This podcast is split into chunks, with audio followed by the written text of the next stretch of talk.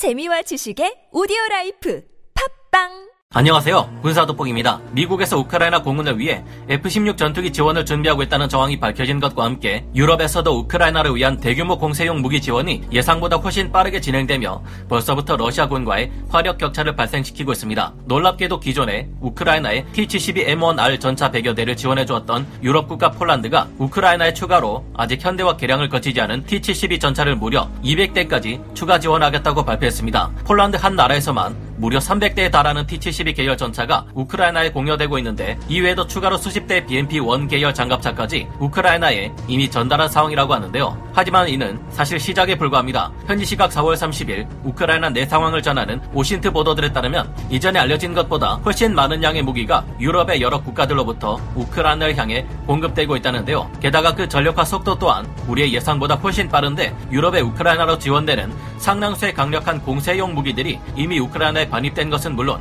부대 편성까지 진행 중이라고 합니다. 이에 더해 덴마크에서도 M113 장갑차 50대와 피라냐3 차륜형 장갑차 25대, 120mm 박격포 수십문은 물론 수천 발에 달하는 탄약까지 함께 공급했다는 사실이 현지 시각 5월 1일 전해졌습니다. 지난주에 예상했던 대로 역시나 미국에서 지원하는 90문의 M777 견인 곡사포와 18만 4천 발의 포탄, 200여 대 M113 장갑차 또한 빠르게 배치되고 있습니다. 이미 이 장비들을 운용하는 이들에 대한 교육이 거의 마무리 단계에 있으며 이들 중 상당수가 이미 우크라이나에 반입되었거나 반입될 계획인데요. 미 플로리다주 방위군에서 차출된 교관 요원들이 미국제 장비들의 운용을 위한 교육 훈련을 맡고 있다고 여러 언론 매체를 통해 알려지고 있는 상황입니다. 우크라이나군이 동부 전선에 증원 병력을 집중시킬 수 없도록 제2, 제3의 전선을 우크라이나 서부에 형성하려는 러시아군의 계략도 잘 진행되지 않고 있는 것으로 보이는데요. 현재 우크라이나의 남서쪽 국경을 접하고 있는 신라 국가 트란스니스트리아에서 병력을 파병해 전쟁에 개입하려는 움직임을 보이고 있습니다만 지난번에 말씀드린 것처럼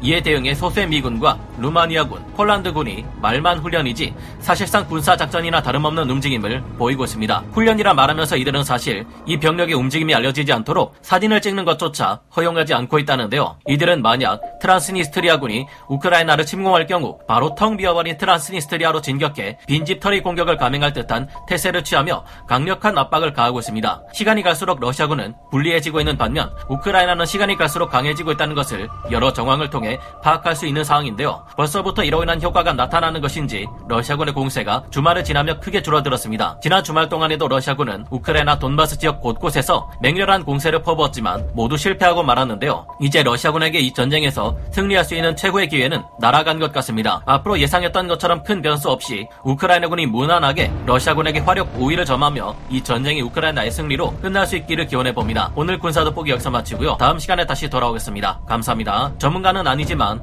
해당 분야의 정보를 조사 정리했습니다. 본의 아니게 틀린 부분이 있을 수 있다는 점 양해해 주시면 감사하겠습니다. 영상을 재밌게 보셨다면 구독, 좋아요, 알림 설정 부탁드리겠습니다.